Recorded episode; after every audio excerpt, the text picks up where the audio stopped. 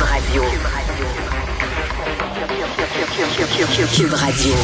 En direct à LCN. Bonsoir Mario. Bonsoir. On va commencer avec le témoignage très attendu de la ministre des Aînés là, qui est sortie de son congé de maladie pour venir donner sa version des faits à la coroner. Là, ce qu'on comprend, c'est que M. Arruda, Mme McCann, on dit qu'ils connaissaient les risques en CHSLD dès janvier. Mme Blais parle du 9 mars. Bref, tu penses quoi de tout ça et de son témoignage aujourd'hui? Je pense que Marguerite Blais dit la vérité. Je dis pas que les autres mentent. Les autres s'accrochent au fait que dans un document de fonctionnaire d'une réunion en janvier, alors qu'on voyait même pas venir la pandémie, que c'était encore en Chine, puis on la voyait comme une possibilité, comme un risque, là. On a mentionné les CHSLD parmi une longue liste de toutes sortes d'affaires. C'était pas un avertissement sérieux. C'était pas. Je comprends qu'aujourd'hui on se raccroche à trois mots là, dans un document de fonctionnaire écrit dans un langage incompréhensible bureaucratique.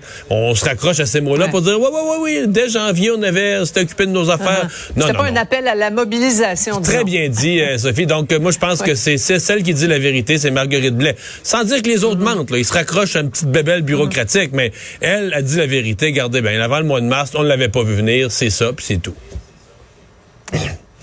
Puisque on parle d'incohérence, plusieurs ont été surpris du changement de ton du gouvernement. Mario, dernier point de presse concernant le pic des hospitalisations notamment. Est-ce que François Legault, M. Dubé, le gouvernement, est-ce qu'il porte des lunettes roses actuellement? Ben, il y a certainement un écart. Si je pense à l'ouverture des écoles, mettons, prenons ça spécifiquement. Entre l'espèce de jovialiste de François Legault qui dit là on a passé le pic puis là ça va bien aller puis tout ça, et Jean-François Roberge lui-même qui dit oui il veut rouvrir les écoles puis il a fait son plan pour rouvrir les écoles, mais qui reste quand même à dire écoutez là il va en avoir des cas qui essaie d'être réaliste en disant faut qu'on travaille ensemble tout ça, mais ça va être compliqué. C'est inévitable qu'il va y avoir des cas, pas mal de cas, des profs qui vont être en isolement, qu'à un moment donné, on va peut-être en manquer dans certaines écoles de profs parce que plusieurs vont se retrouver en isolement. Donc, c'est un peu l'écart. Mais sur la question de l'optimisme de François Legault, aujourd'hui, là, la même santé publique fédérale, d'un côté, dans leur rapport, disent là, on va passer le pic, ça va descendre vite après. Puis d'autres rapports de la santé publique fédérale semblent dire non, mais ça va continuer à monter pendant un bout. Sincèrement, on le sait pas, puis on n'a même plus de chiffres. C'est ça qui est un peu fou, c'est qu'on a des chiffres sur les hospitalisations, mais le nombre de cas total, on le compte même plus. On n'a plus la capacité de tester tout le monde. Mais moi, je regarde autour. Aux États-Unis, là, ça monte encore. C'est des records d'hospitalisation jamais vécus depuis le début de la pandémie, des records de cas et d'hospitalisation. En France, en Italie, en Allemagne, en Autriche, en Belgique, on a fracassé ces derniers jours des records de cas. Les hospitalisations montent toujours.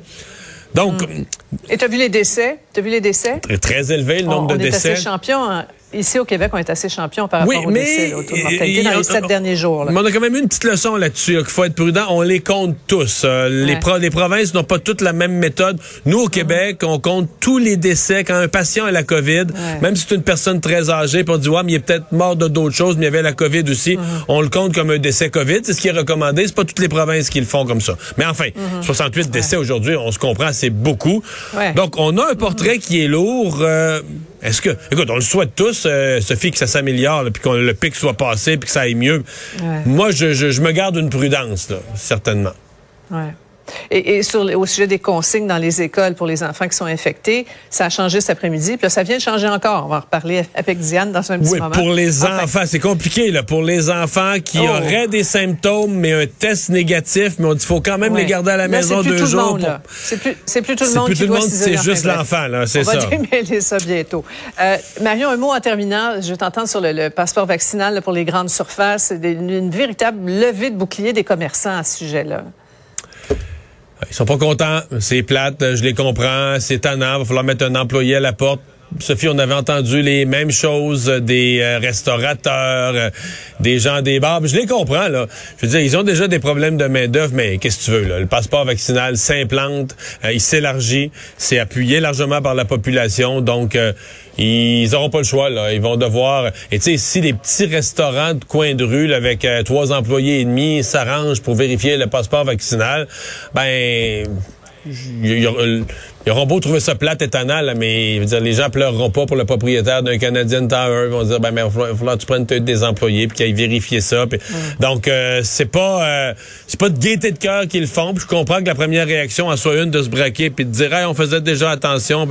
Mais ça va s'appliquer. Puis moi, je trouve ça justifié. Puis la population en général, la grande majorité trouve ça justifié. Puis ils n'auront pas le choix. Ce sont les contraintes de la pandémie. Merci beaucoup, Mario. Bonne fin de semaine. Alors, ben, merci à vous d'avoir été là toute la semaine, de nous avoir accompagnés lundi. On verra, est-ce que ce sera véritablement la première à cette heure-ci, là? Est-ce qu'on fera le bilan de la première journée de cette rentrée difficile, de cette rentrée en situation de pandémie? Ou est-ce qu'on fera le bilan d'une tempête de neige qu'il y aura dans plusieurs régions, empêcher la rentrée? C'est ce qu'on verra. Tu sais qu'il y a quelques commissions scolaires, quelques centres de services scolaires où on a réglé ça. On a fait de lundi une journée pédagogique. On s'est donné une journée de plus pour préparer tous les scénarios de rentrée.